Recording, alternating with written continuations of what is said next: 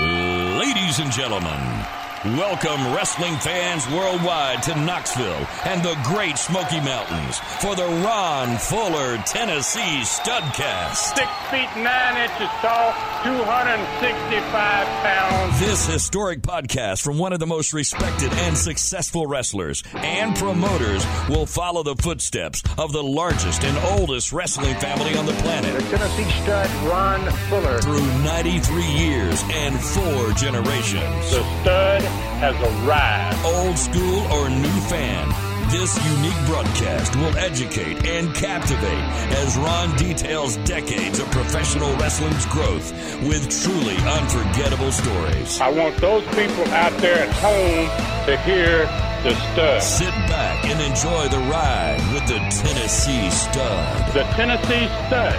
You will learn that name. You will remember it. And now, The stud is here. please welcome your Studcast host of television and radio fame, Tony Basilio. episode number two. It is hard for me to believe. Still pinching myself here at the opportunity because 93 years, and four generations later, for the first time, the real story of the first family of wrestling will be told in its entirety. No stone left unturned, no secret kept. And it has been a secret till now. We unlock the vault the mind of the Tennessee stud, Ron Fuller. And stud, episode number two. Welcome back, my friend. Great to have you. Great to be here. Very happy to be here, and uh, looking forward to it, man. Let's let's lay it out there for him today, Tony. And before we do anything else, stud, that is a tremendous intro to this program that I had absolutely nothing to do with. It's all you. That is a tremendous piece of imaging. Where did that come from? That came from a personal friend of mine. His name is David Summers. He's with WTVY Radio in Dothan, Alabama. He's a number one country station in the market, and he manages four stations within the same building. He's very, very talented guy, and uh, I want to thank him. Uh, and I'm sorry that we didn't mention him last week because, as you were saying, Tony, this is not scripted. We're just uh, laying it all out there, and we just didn't have an opportunity to mention him last week. But he does a tremendous job, and we I think we will probably be changing our intro a little bit here and there. We'll be changing a few things that we started out with last week, and within the next two programs, he will be giving us some more great stuff. Hopefully, One of the things that we're going to do this week for sure is work in some interaction from the very active community uh, that exists over on Facebook at the Ron Fuller Welch page. And if you have a question about anything, it doesn't have to be about today's show, it can be about any of the history of the Welch family, any story that you've heard about the Fuller wrestling family, uh, anything that you want to know about, anything that Ron's been involved with, we can jump around, jump back chronologically. We aim to do this chronologically, but we can always go back and we can always go forward depending on the question. And later on in episode two, we're going to tackle some of the questions that folks have sent in. And I know you've been humbled by the response because we've gotten them from all over the globe, which speaks to the reach of what you've done in your career and your family, Tennessee Stud as well. Right. I've been humbled by a whole experience. Uh, I'm not a big social media guy. I've got myself uh, on Facebook, and I started to realize, Tony, that something that I never realized before is how popular I was and, and how people perceived me and, and how they enjoyed what I did. And I'm just inundated with comments that are just fabulous from fans and saying, You're a big part of my life. I, I went to see you when I was a kid and I did this and you were you were my favorite and, and it's a very humbling experience, but it really taught me that, that wrestling's much bigger. You made a good point last week in the first studcast. It goes beyond what other things, other sport. It encompasses people's not just their minds, but their emotions and everything else. It's an intriguing sport, really. I'm just happy to be able to to give people the perspective from someone who's lived it. Well, case in point, dear friend of mine who also happens to be one of the great sponsors of my local radio show in Knoxville, where I've been on the air for, thank God, a quarter century, which is a, a minor miracle to anybody who knows me. But Bart Fricks is in our studio today as we record today, and he was telling you, as we had a, a break in the action a few minutes ago, that you're a childhood hero of his. When I found that out, I invited him down here, and I've known him for, you know, a good 15 or so years. This is the first time he's been in my studio, which speaks to the power of wrestling. Because let me tell you something, he he wouldn't be here otherwise, and that's okay. But the truth is that what you did and what guys in your profession did, the way the sport used to be presented, compared to the modern day, and I'm not here to poo-poo what goes on now, but there's something that was in the soul about the way the sport used to be presented. And that's kind of what we aim to do here is to put it back in that light so that we can all feel like little kids again as we hear you tell these stories. And you did that in episode one. I want to commend you for that. You did that in episode one. I wanted to tell the history, but at the same time, I also want to tell stories about the people so that I hope that those listeners out there get a feel for what my family was all about. And all these stories are real. Mm. I'm making none of these up. These are just from my memory and from riding on in the road on down the road with my granddad and being educated at an early age to what wrestling was all about. So when we left off, your grandfather had just arrived in Ohio and he was wrestling in a territory there. Coinciding with that, there were all kinds of things going on across the country in some of the bigger markets in wrestling. You had mentioned Toots Mondt, you had mentioned Strangler Lewis, and some other guys. But your father starts to carve out his own niche in the flyover states, as we call them now. In, in a lot of the red states, your father had started to carve out his own niche in the heartland. And all of a sudden, you were telling us your father is born, and you want to pick it up from there. Go ahead. Yeah so my grandfather's there in 1924. He starts to wrestle in Columbus.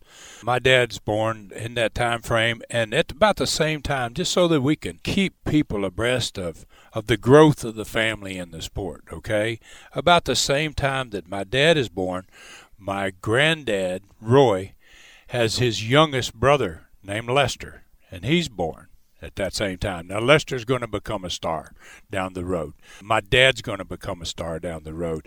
My granddad has a sister named Bonnie. She marries a guy named Virgil Hatfield, and they have three sons during that period of time. Their last name is actually Hatfields, but when they start to wrestle, they become the Fields brothers. There's uh, Lee Fields, Bobby Fields, and Don Fields. So now they're all young kids at this point in time, and these are five future stars within my family that are just being born.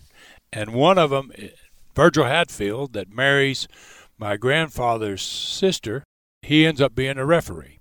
The family is growing and right now it's just Roy doing his thing. But he, at about the same time, while he's still in in Ohio, trains his brother Herb, and he trains his older brother Jack. Herb Welch was a fabulous wrestler. Herb Welch was three times world junior heavyweight champion. He was so good at one time that he held the title for five years straight. Nobody had ever held it that long. And he had a car wreck, and they took the title from him because he wasn't able to defend it. It, it darn near killed him, and he came back and started wrestling again after that. As time goes by here, Herb is a very good wrestler. Roy obviously is a very good wrestler. And those two won the World Tag Team Championships. Roy taught them just like he had been taught by Dutch Mantell and Cal Farley. He taught them to shoot. He didn't teach them to wrestle in the ring. He didn't teach them to bounce off the ropes. He didn't teach them anything other than how to hurt people and how to protect the sport.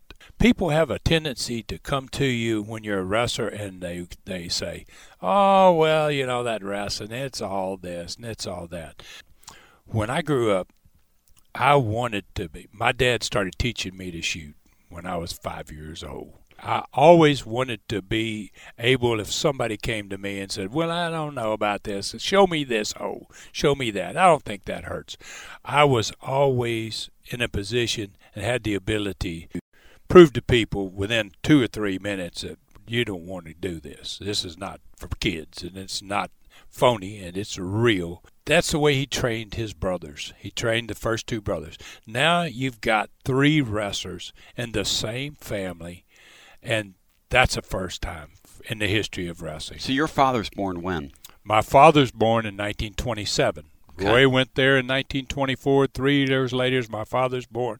About the same time, Lester Welch is born. Fields brothers, Bobby Lee and Don, they are born. The family is beginning to grow in stature and grow in numbers. And so he teaches Herb and Jack same way he was taught my dad then, as he grows up, just an indication of how Roy thought and how he handled things. We didn't get to one. I want to back up here, and I, I, am very sorry that I missed this. Go for it. But when we talked last time about Dutch Mantell and Roy finally beating Dutch Mantell and Dutch sending him to Columbus. Well, Roy was working in the oil fields in Borger, Texas, and he went to quit and say, you know, I'm leaving, I'm going to wrestle. And a few guys knew that he was training to be a wrestler. Back in those days, that Borger oil field was one of the few in the United States.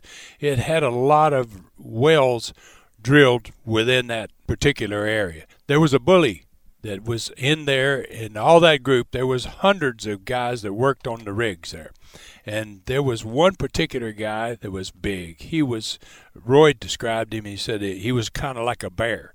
He was probably uh, six feet plus, which back in those days, we're talking early 20s, six feet plus, and uh, well over 200 pounds. And he dominated everybody there. He drove guys on those rigs crazy, humiliated them, treated them horribly.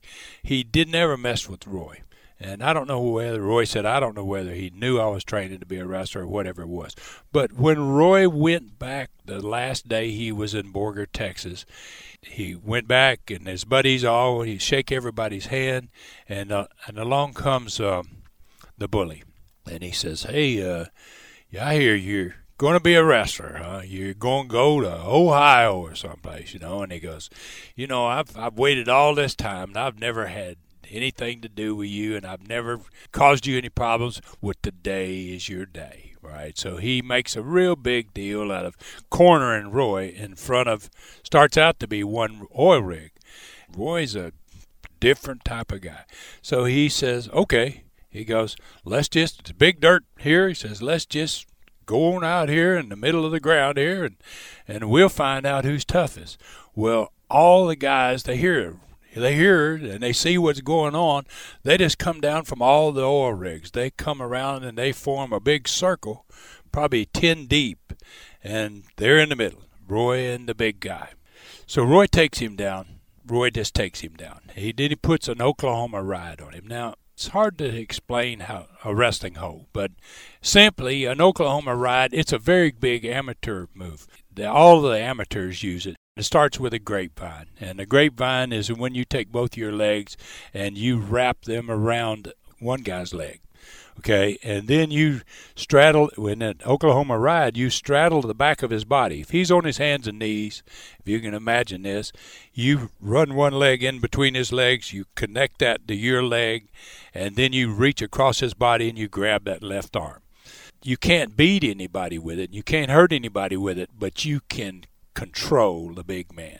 Roy was smart enough to know that this guy's really big and he's going to blow up. When you gain control of him, he's going to struggle. And so, and the guy did. The guy, he had him on the ground. He puts the the Oklahoma ride on him. The guy gets to his feet and he jumps backwards and lands on him. That's figuring that, you know, I'm big and heavy and he's going to let me go. I'm going to hurt him. And Roy just holds on to him. And he gets up again. He does it to him again. Finally, after three or four minutes, the guy's tongue's starting to hang out. He's he's blown. He's gone. This is what my granddad was all about. He could have at that point got up, stomped him in the face, and smashed his head or whatever, but his thinking was different most people. instead of doing that, he let go of one of his arms. He's holding his left arm with both arms. He runs it around that arm and behind his head. He has what's called an abdominal stretch. A lot of people seen that wrestling move. They do it standing up. He's got an abdominal stretch, but they're on the ground. He has now con- total control of him, and he has a loose hand that he can do something with. So he reaches down and he unzips the guy's pants and he reaches in and he takes out his you know what okay and he takes out his Peter. Let's just call it a Peter, okay? We're going to tell the whole story. Okay. We'll tell the uh, whole story. whoa, whoa, okay. Go ahead. So he takes out his Peter, okay? Now the all the crowd of guys that hate this guy, they'd start cheering. They're like, "Whoa, look at this. This is something else." And he goes real loud. He says, "Look at that." He goes, "No wonder this guy's such an ass. Can you believe how little this thing is?" he starts humiliating him in front of all these hundreds of oil rig workers. Now that's a stretching story that we've That's a really that- stretching You're really story. stretching somebody That's there. a really stretching story. So he, instead of busting him up, instead of breaking him up, he s- humiliates him. Which is, in my opinion, after That's- after him telling me his story, I saw it instantly. I said, couldn't have done anything worse to him than that, right? you couldn't do anything worse than me. I And- know that. And he, so he finishes humiliating him, and he turns him loose, and he gets up. The guy's just laying there, and he's got his head down now. He's like, "Oh my God, you know, this is just hard. What am I going to say to this? How am I going to live through this?" And Roy just starts walking through the crowd, and the oil rig guys, they just part like the Red Sea for him, and he walks right through. Uh, they're shaking his hand and patting him on the back, and God, that was great, Roy. Jeez, and that he never came back. He walks away, and that's the end of his experience with the oil rig. Now, I wanted to tell that story because I think it gives people the perspective of what Roy was all about. I mean, he could have been an animal, and he decided, let's do it a different way. So he goes to Ohio. Now we're in Ohio. My dad is born. He trains his two brothers to wrestle. And my dad grows up about four or five years old. He has real curly hair. He goes down the street a lot and he plays with a kid that's older than him. Same bully situation as we kind of talked about here. And my dad comes back and tells Roy, he says, you know, I, Dad wore a hat all the time. He says he he says he he treats me bad and he hurts me. And he says, what do you mean he hurts you? And he says, well, you know, he'll he'll take my hat off and he'll grab my hair. And he says, I got all these curls and everything. And he just yanks my head and he drags me and pushes me onto the ground and all that. So Roy says, Well, let's take care of that problem. And so Dad says, Okay, he's a young boy. You know, he goes, Okay, well, what do we do? And he says, Well, first of all, he's he cuts his hair off, he just shaves his head. My dad's head. He's like four years old, five years old. And he puts the hat back on his head. And he says, Now I want you to go back down there where the boy is. And he says, uh, When he takes your hat off and he reaches for your hair, he said, I want you to grab a double handful of his hair. And he said, I want you to yank out as much of it as you can. Just start pulling and jerking his hair until he screams and cries. So Dad goes back down there, does exactly what he says, and never had a problem with the kid again. Roy had an uncanny knack of how to put people in their place without hurting them. And if he did have to hurt them, then he, he did what he had to do. So he's grown now to be a star in both Columbus and Toledo. He's a sharp guy. He sees what's happening. He sees that wrestlers get paid little and promoters get paid a lot. Okay? And he says, Now I've talked, this is stories. We ride down the road, and I say, How did it all happen? How did you get to Tennessee? And he says, I figured out pretty quickly that the real money is in owning it, not just being a wrestler. He says, I went to an area where I didn't think there was probably any wrestling much going on. So he goes to Tennessee. He picks a town to live in called Dyersburg, where I was born. Dyersburg, Tennessee. It's about 80 miles north of Memphis, just east of the Mississippi River. and he settles down there. With him goes Herb and Jack and uh, and all of his family members, his sister Bond, who has the three young boys, the Fields brothers, everybody moves to Dyersburg, and he starts to build his territory. So you know, I was very curious about how do you do that? How you know how do you build a, a that kind of a business? So he said he would find where they had wrestling. Let's say Memphis as an example, and he started in big cities he found out that they were having a match in Memphis. So he went to Memphis. He waits until almost bell time. And he, he said he then he would go to the dressing room, one of the dressing rooms, and he would kick the door open. And he would go into the dressing room and he'd introduce himself. He'd say, Hey, my name's Roy Welch. And he would look at everybody, take his time, methodically let them all grasp it. What's this all about? And he'd go, None of you guys are wrestlers. In fact, all of you are impersonating wrestlers.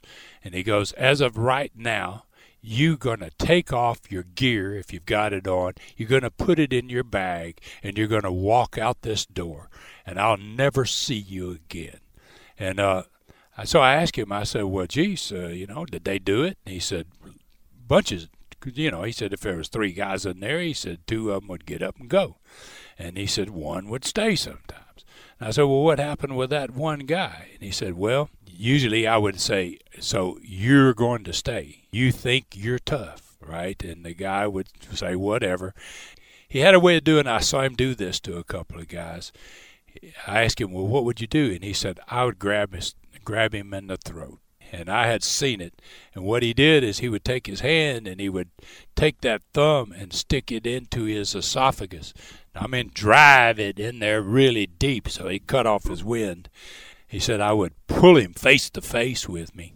And he said I would first I would put him up and I would growl in his ear like a bear. Give him one of those growls. And then he said that I would tell him, You don't want this you don't want none of this. You know, you better get your shit and go. You know, and he said a lot of times that was all it took. And I said, well, what happened if it didn't? He said, then he paid the price. If he stayed, he paid the price. And I said, well, what would you do? And he said, I did whatever I had to do. And then he said, but I was trying to build a wrestling business. He said, there wasn't very few wrestlers. You know, he said, other than my brothers, I didn't know hardly anybody. So he said, these were the guys I wanted. He said, that meant this guy had guts. He had balls enough to stand up to me. And he said he might kick his ass and leave him laying, and then I would help him to his feet and say, You want to be a wrestler? I think you may have a shot. And he said, I would take that guy and I would train him. He said, then I would go across to the other dress room and do the same thing. Kick the door in, do the same thing, run off the yellow dogs, and keep the best of the bunch.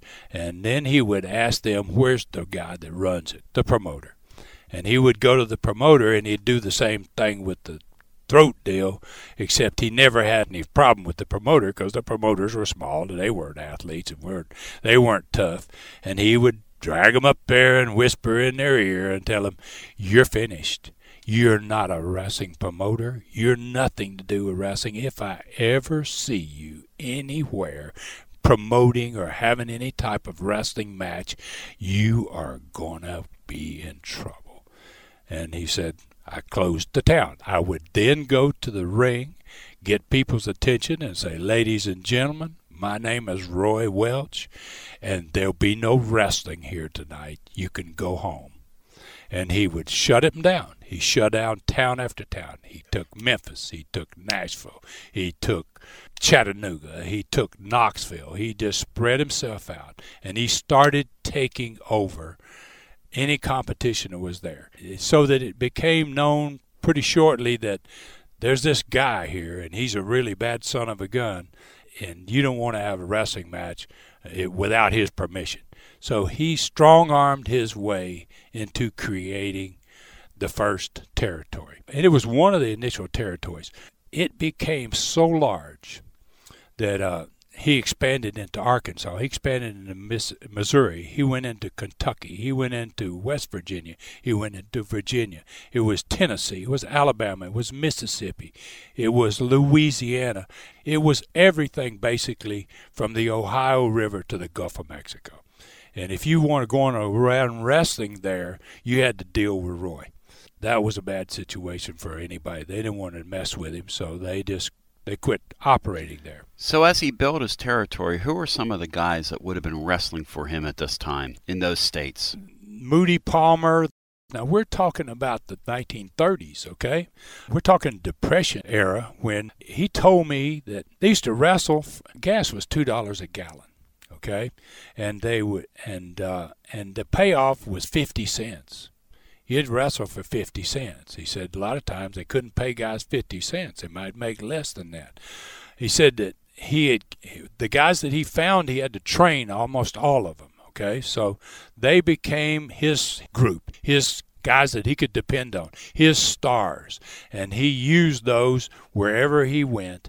He said he had such a group of nasty people, nasty, were all so nasty. He said they used to ride in the car together, and they would have get in fights in the car. They would be riding along, two in the front, two in the back, and the two in the back would go at it. Yeah, you son of a bitch, well, you know, and they they'd get into it. He'd pull the car off, open the doors, and yank them out and let them continue out there on the side of the road. Boom, boom, they'd fight, they'd fight, they'd bust each other's eyes, whatever it was, and he would watch. He, I said, well, what did you do? And he said, I watch. He said, I know when they're getting tired. When I saw that they were both ready to quit, I would go, time! And they would drop their hands and get back in the car and sit there side by side, both bleeding, like off the sweat, and wipe the blood off, and they would continue down the road. He said, might happen twice in the same trip. He said, sometime Herb and I travel together a lot, so he said, I would drive and Herb might be sitting in the passenger seat. And he said, on one occasion he could remember that they had bought some plates. When you bought gas back in the day, I can almost remember this far back. I hate to say it, but I remember when they used to give you plates. If you bought a certain, filled up your tank, you got a dozen plates or whatever it was. He said that they had filled up and got the plates, and they had put them in the back window. He was driving the car, so one of the guys sitting in the back seat got mad at him. He's driving, so the guy figured, well, he can't do nothing to me from here. So the guy reached up there and slapped him upside the head. Right? He didn't even slow the car down. He just put his feet on the on the roof and and walked his way over into the back seat on top of the guy. And Herb slid over and just kept driving the car, just kept the car going. And then he says, he said, then I I learned how to car fight. I said, well, what do you mean car fight? And he said, well, I used to jerk them out and let them fight. He said, but when you car fight, he says, if you can get a guy on his back in the back floorboard, he said, he's yours. He has no way he can fight his way out. So he said, I'd just walked myself into the back seat.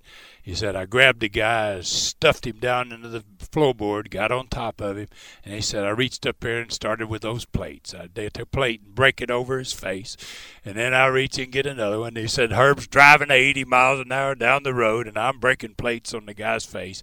And I said, once you get to the end of the plates, he said, you know, guy's pretty bloody. We had to stop.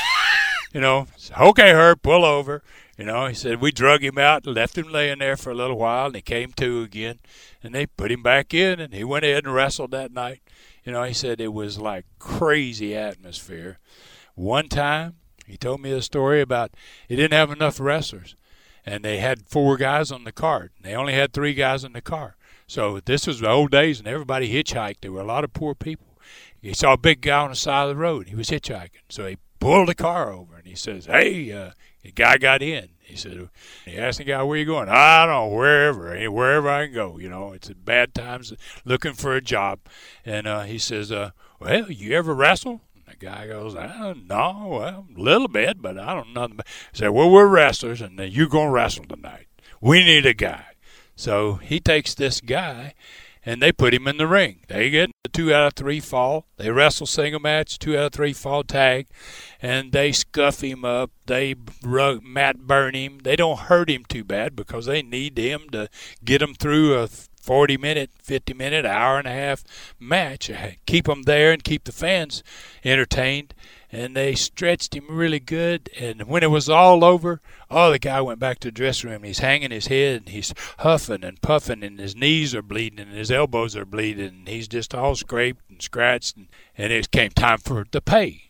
So Roy goes around and he says he gives Herb whatever it was, fifty cents, and he gives the other guy fifty cents, and, and he gives the hitchhiker. He said Herb took the money, he was happy to get it. The other wrestler took the money, he was happy to get it. He gave the hitchhiker the fifty cents, and the guy went, "Are you nuts?" He goes, "You guys do this for fifty cents?" He goes, "Oh, you got to be crazy." Do you do this every night? And he says, hell yeah, we do it every night. The guy went, God almighty. He said, it made me so mad. He said, then I beat the hell out of him. After all that, he said, you know, after he bitched about the payoff, I said, well, now I want to kick your ass. He said, well, I think I will. So he just went ahead and whipped his ass. It was a strange time. There were other people. Now, things are going on in the country now at this time, okay? We're in the 30s now. You got out west the funks, you got guys like Dory Senior that's starting to develop in Amarillo. Uh, you've got like Paul Boesch in in Houston. You've got in in the east, you've got Jack Pfeffer, and you've got these guys along the eastern seaboard. They're starting to organize a little bit. They're starting to get connected and say, "Hey, I'm gonna I'll run over here on a so and so, and I'm gonna run over there," and people started dividing the country people started controlling. They started to say, okay, we're going to control this area. This is going to be my towns. So my granddad started with Tennessee. He spread into uh, in Arkansas. He spread he spread across 12 states. At one time in the 40s and into the 50s, he ran 12 states. He ran 25% of America was under the control of Roy Welch. 25% of the states, 12 out of the 48 states, he operated business in. And you didn't mess with him. You went in there, and there were times people tried to have op- they tried to set up opposition. They tried to have their matches, and he did the same routine he did when he started it. He would go and kick the dressing room door open and beat the hell out of whoever it was, and you know that was how he that was how he controlled his business. So we've introduced some new terminology here. We have car fights. Oh yeah. We have a guy, shall we say, getting exposed and stretched. Oh yes, oh yes, way. yes, oh yes. We we've had some interesting stuff here in segment one. Now, when we come back from this break, we are going to, for the first time, take some questions from some folks that are enjoying the podcast over on the Facebook page today, which is Ron Fuller Welch at Facebook. Again, Ron Fuller Welch. So if you want to get a question in, perhaps we'll deal with it. In the meantime, a few messages. And then we're back with more of your Studcast, Studcast 2, as we continue right after this. All right, thanks for this opportunity. I want to take it to speak to my fans directly here. I'm just so overwhelmed by the response from the first Studcast. It was absolutely unbelievable. Also, the just the critiques from people were amazing. I haven't had one bad comment from anyone. I want to thank you, all of the members that are on Ron Fuller Welch uh, on Facebook. Uh, there's also now, because of the great number of fans that I've picked up and friends that I've picked up, there's a second Facebook site. It's Ron Fuller, the Tennessee Stud. You can friend me there, like me there. I want to keep that growing. I want to thank everybody, like I said again, for the tremendous response of the first Studcast and the great comments about it. You can join us. Our website is Ron Fuller, TennesseeStud.com. And obviously, the Studcast is going to be on there every Monday. They'll be available. They may even potentially be available on Sunday nights. We want to jump it up because we've had such tremendous response. Some people have just begged to have it on Sunday, so we'll be giving you some news about that in the near future. Thanks again so much for all of you and and listening to our studcast and also supporting us and telling your friends about us. We sure appreciate it and God bless all of you. You are back seated ringside on this edition of the Ron Fuller Studcast. Ron Fuller, TennesseeStud.com. Make sure you check out the website. Also, if you want to ask a question, go to the Facebook page, Ron Fuller Welch. And Tennessee Stud, I welcome you back. now, for the first time, we're going to do some questions, and I want you to go ahead and get right to that, my friend. Okay. This I really like, Tony. I'll be honest with you. I've done some of this from the early days when I started wrestling in Florida. I've gone on shows that were three hour talk shows. In the early days of talk shows, they have me scheduled for 30 minutes and end up doing the whole three hours because people call in. I like taking the calls. So this for me is fun. I'm just going to start out here. Uh, we've got a lot of questions here that uh, people have sent me, and uh, this first one is from a guy named Robert Counts. He's in San Francisco, California, and uh, he says, "Is there a wrestler that comes to mind that you never work with, and particularly wish you had?" Which is a good question, you know. And uh, and thinking about it, I wrestled a whole lot of world champions in my time, and the one guy I was a younger guy when he was still around that I would have probably liked to wrestle is a guy that was world champion at one time named Buddy Rogers. He was he was the first Ric Flair. In fact, I think that's where Ric Flair got to be Ric Flair was from looking at Buddy Rogers. Buddy Rogers had great physique. He had uh, charisma back in the day before charisma was really important and he he was very good. He was a great wrestler. I saw my dad wrestle him. I saw Lester wrestle him. I saw couple of the Fields brothers wrestling for world championships, uh, wrestling world championship matches, and uh, obviously they did beat him.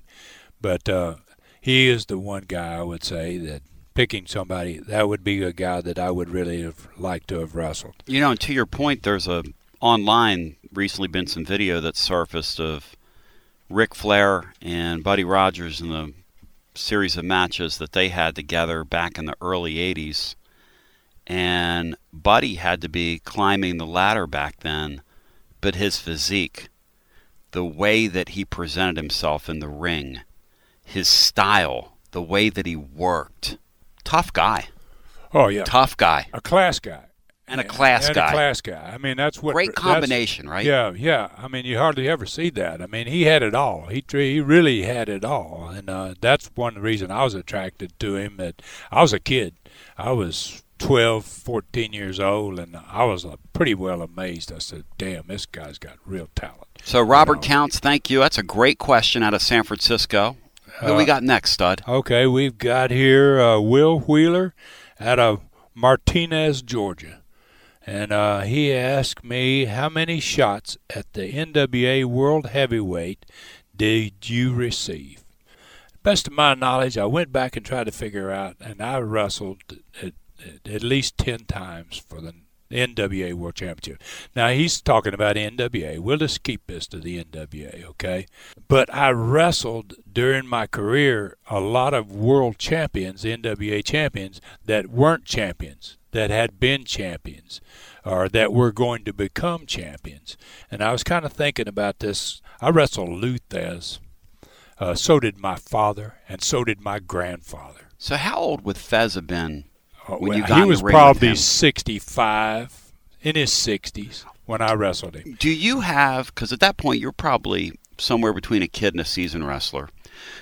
Are you nervous before you get in the ring with an all-time great? Oh gosh, are you kidding? Hell yes. I mean, Lou Thesz to me was one of the greatest NWA champions of all time.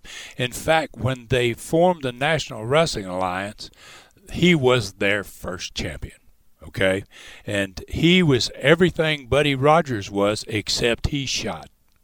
He had a persona about him. He had great physique. He had he was very intelligent and just a phenomenal wrestler. And if he had a problem, he handled it in the ring.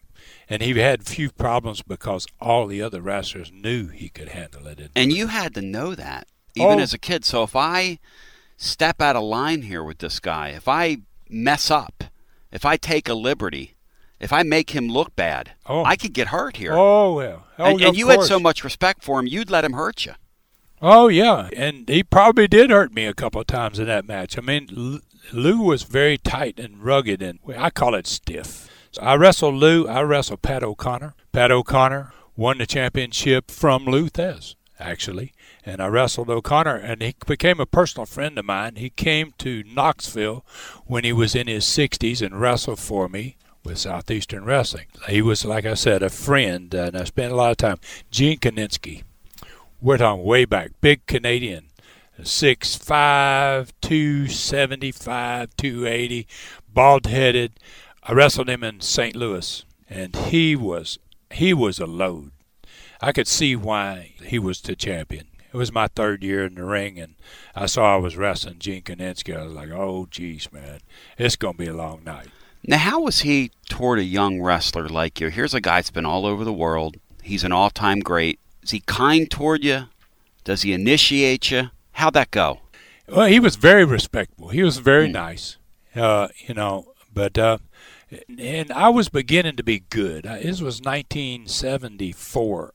A lot of people were saying I was going to be champion. There was talk that I would be a world champion, and uh, and I probably would have been had I not started my own wrestling company and eliminated myself from traveling my first four years, I went to Australia. I went everywhere. I went to the, all the Caribbean. Uh, I wrestled in all the different territories and tried to start making a name for myself. I remember wrestling Gene, and I remember at one point in the match, I threw him in the ropes. I dropped down, and uh, I flying head scissored him with him running.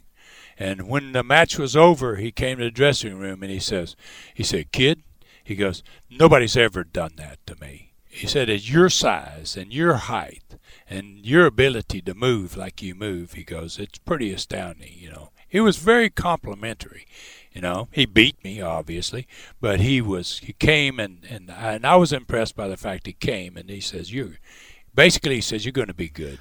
And guys like that teach you, when you're older, how to handle the kids that come after. Oh, yeah. Yeah. You, you learn a lot from that as a you don't know you're probably don't know you're learning that.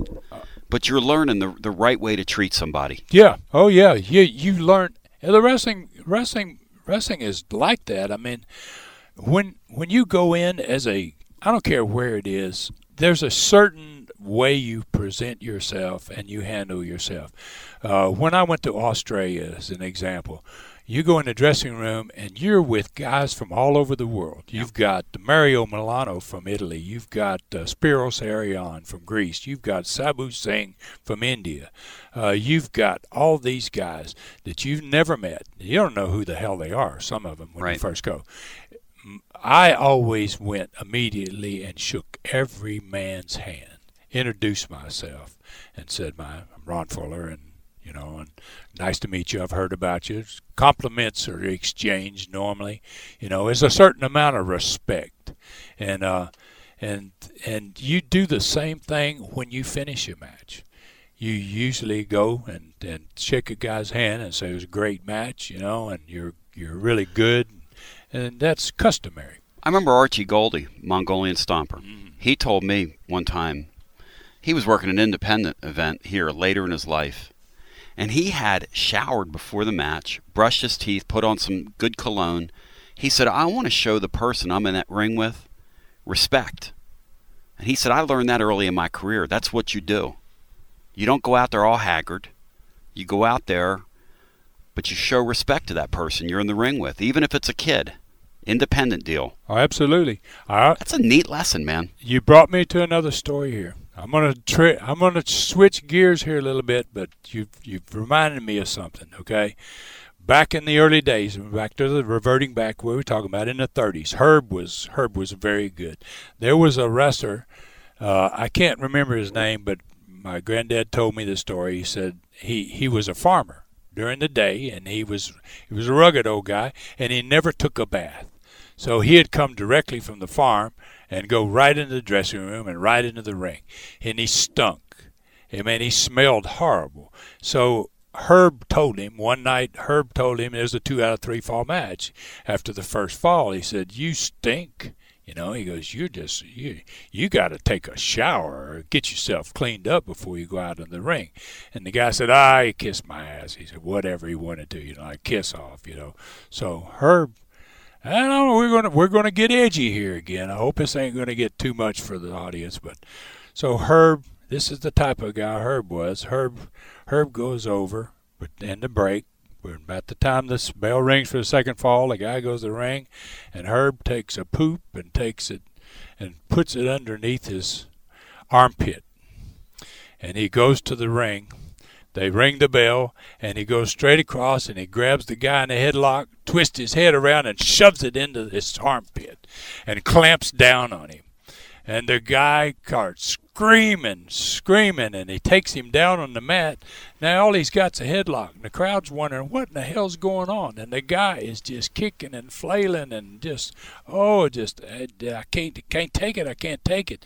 Finally, Herb lets him go, and he jumps up, and he's got it all over his face and he screams and the crowd's still quiet they're like what in the heck is this all about and he goes referee this man has the S word, right?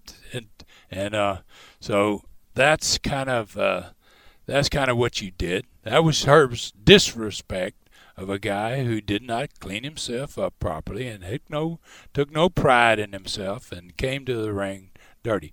I doubt that a guy ever did that with Herb again. I'll guarantee you the guy. In fact, the story was Roy said that guy took a shower every time he came before he went in the ring. Because there's a sense of respect. There's a sense of where we're going to respect each other. We're going to respect the moment. We're going to respect the other person's body, their livelihood.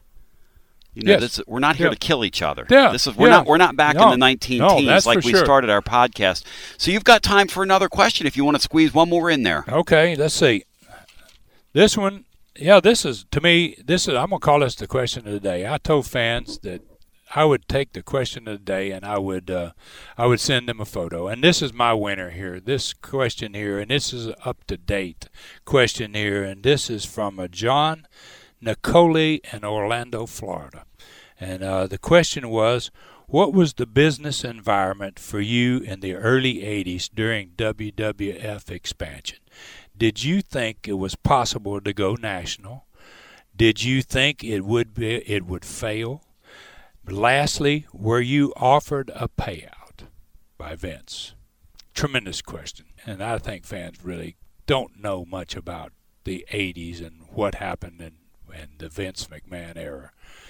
This may take me a few minutes. We got a few minutes. Go for it. Come back. Okay. First of all, no, I was not offered a buyout. Uh, at that point, I had Continental Wrestling, and we were doing very well. In fact, we were training and had trained some of his stars that were going to make his business. Hulk Hogan, uh, Honky Tonk Man, Arn Anderson.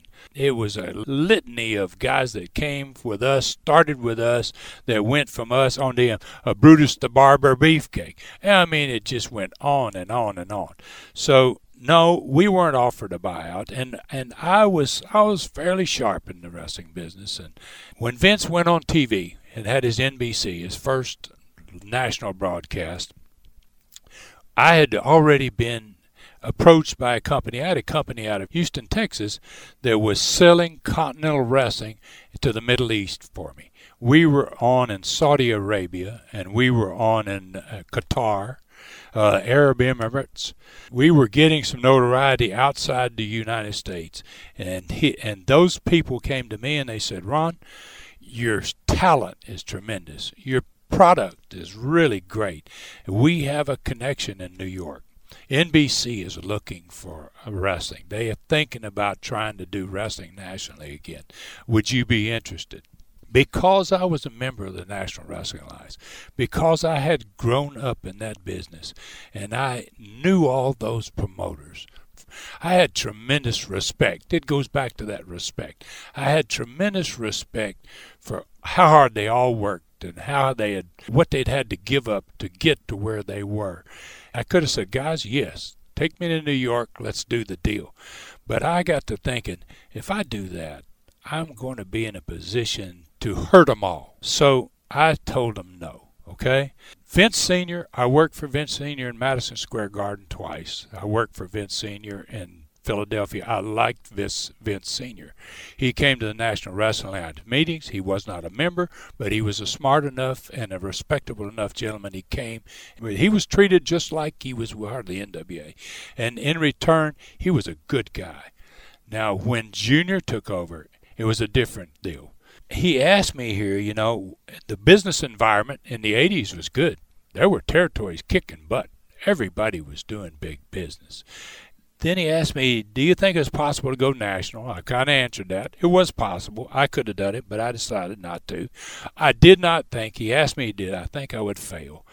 I knew that Vince Sr., he was a big man uh, promoter. He liked the big guys, but big guys couldn't do what smaller guys did.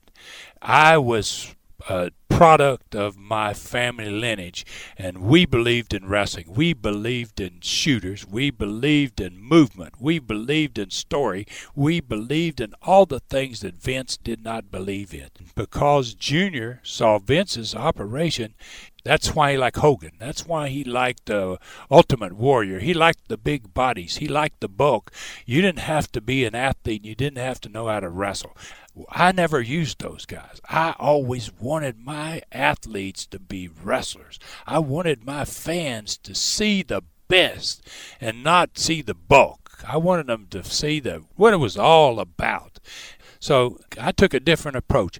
But if I had gone to New York and taken that show, I would have done something totally different, and the landscape of wrestling today would be nothing like it is. I would have gone to all those NWA promoters and say, I have a national vehicle for all of us rather than saying, for me, I want to be the man, I would have said, let's all be the men. Let's take this sport to another level, but in a different way than Vince went. Vince says, let's put them all out of business, and I say, let's put them all in business. I would have said, send me your best guys. I would have had the best wrestling program anyone had ever seen. I would have been able to put Roy Shire's guys, I would have been able to put Ray Stevens against the Dusty Rhodes. You would have seen the finest wrestling product that would ever been done, and we'd have all been in business. Imagine that. You could have had Crockett's guys. You could have had Owen's guys out there in Yeah, Oregon. Oregon. You could have had the guys out Fritz's guys. Yeah, Fritz's guys. And certainly there would have been room for that if you could have gotten everybody to cooperate. What would have been really interesting, though, is that the sport would look completely different than it looks now because now what you have is, and God bless the kids that are trying today, but you got kids today that can't cut a promo unless it's written for them. Yeah. That's what they've done to the business. Yeah. And so you've ripped the soul out of it. It's You've ripped the personality and you've ripped the soul. And I still watch because it's it's what's there, but it's not what it was. In It's- fact, it's not even close. That's it. It's not the same product that it was, and it could have still been to the, this very day. And and if you think about the number of wrestlers that ended their career within a two-year period, and more than that, the thousands and thousands of fans across America that live by that television program every mm-hmm. week and going down there and seeing those guys, they disappeared overnight, and they never knew what happened to them. What happened to all these wrestlers that you why is it just one group one show now? You know what's really funny? Everybody says vince is so successful. Vince does a huge crowds and vince vince's numbers are just bigger than they ever were it's bullshit because what's actually happened I'm gonna lay it on the line here. Go I'll ahead, never, go for it. I'm never going to make Vince Vince's Hall of Fame after this after this deal, but I'm going to tell the story like it is. I'm not going to scoot around Vince. I'm going to tell the story the way I see it. Vince took advantage of a lot of promotions rather than buying out. He bought out a few of the last companies, but he took other companies' best stars and came and used them against them to put them out of business. The way it was done, it shouldn't have been done. It wasn't necessary. We would have had a better product today. We would have had the same type of wrestling that was here in the 80s. All those territories, when you think about a Friday night, let's say any Friday night, you had them running probably 30 cities across the United States. All of them were averaging 5 to 10,000 people. Okay? You're talking about potentially on a Friday night watching wrestling in America. 20 times one WrestleMania year's crowd every Friday night. So he not exploded the company, the bit wrestling business, he imploded the wrestling business. He killed it down to the point that now it's big It's more known nationwide, but it is less by far in the number of audiences, the number of people that are interested, the number of wrestlers have died. They were great wrestlers that just disappeared. I was one. I'm going to tell you the truth. I saw it coming. I said, I don't think anybody's going to be able to compete with him. I'm going to sell out. That's why I didn't need him buy me out. I said, it's time for me to go. And that's basically 1987, 88. That's when I left. Yeah, nothing sadder than watching poor Verne Gagne up there choked to death. Imagine. Who was one of the greatest had. wrestlers of all time? Verne Gagne was a tremendous athlete, Olympic wrestler, you know, and a great guy, a great guy. I spent a lot of time with Verne and his son. He was a great guy, very like almost all the promoters in the country, very respectful, had a lot of integrity. They told you something, they did it. It was a grand era. And I'm glad I was during that. I was part of that grand era, but it's a sad place where it is now, in my opinion. And so, in our next studcast, when we go back, we're going to pick it up back here in the late 30s and tell the story from there because there's so much ground to cover from the time that Vince McMahon got his hands on the on the sport and unfortunately changed it forever. And as Bobby Heenan said, you cannot go back and undo it. The toothpaste is not going back in the tube, and that's too bad. Because I feel sorry for the kids that'll never get a chance to be impacted. I talked about my friend Bart who's sitting in the studio. There are kids that will never get a chance to be impacted the way you your family and the other folks treated the sport, it won't get that treatment again. And no. you will not have that connection.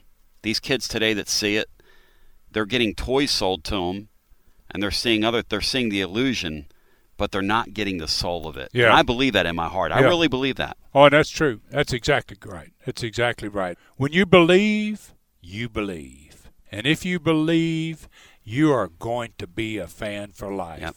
And you got to have respect for it, though, to make it believable. Yep. You, you yourself, as a promoter, you have to have respect for it, and we're back to that respect word again. It's it it starts at the top.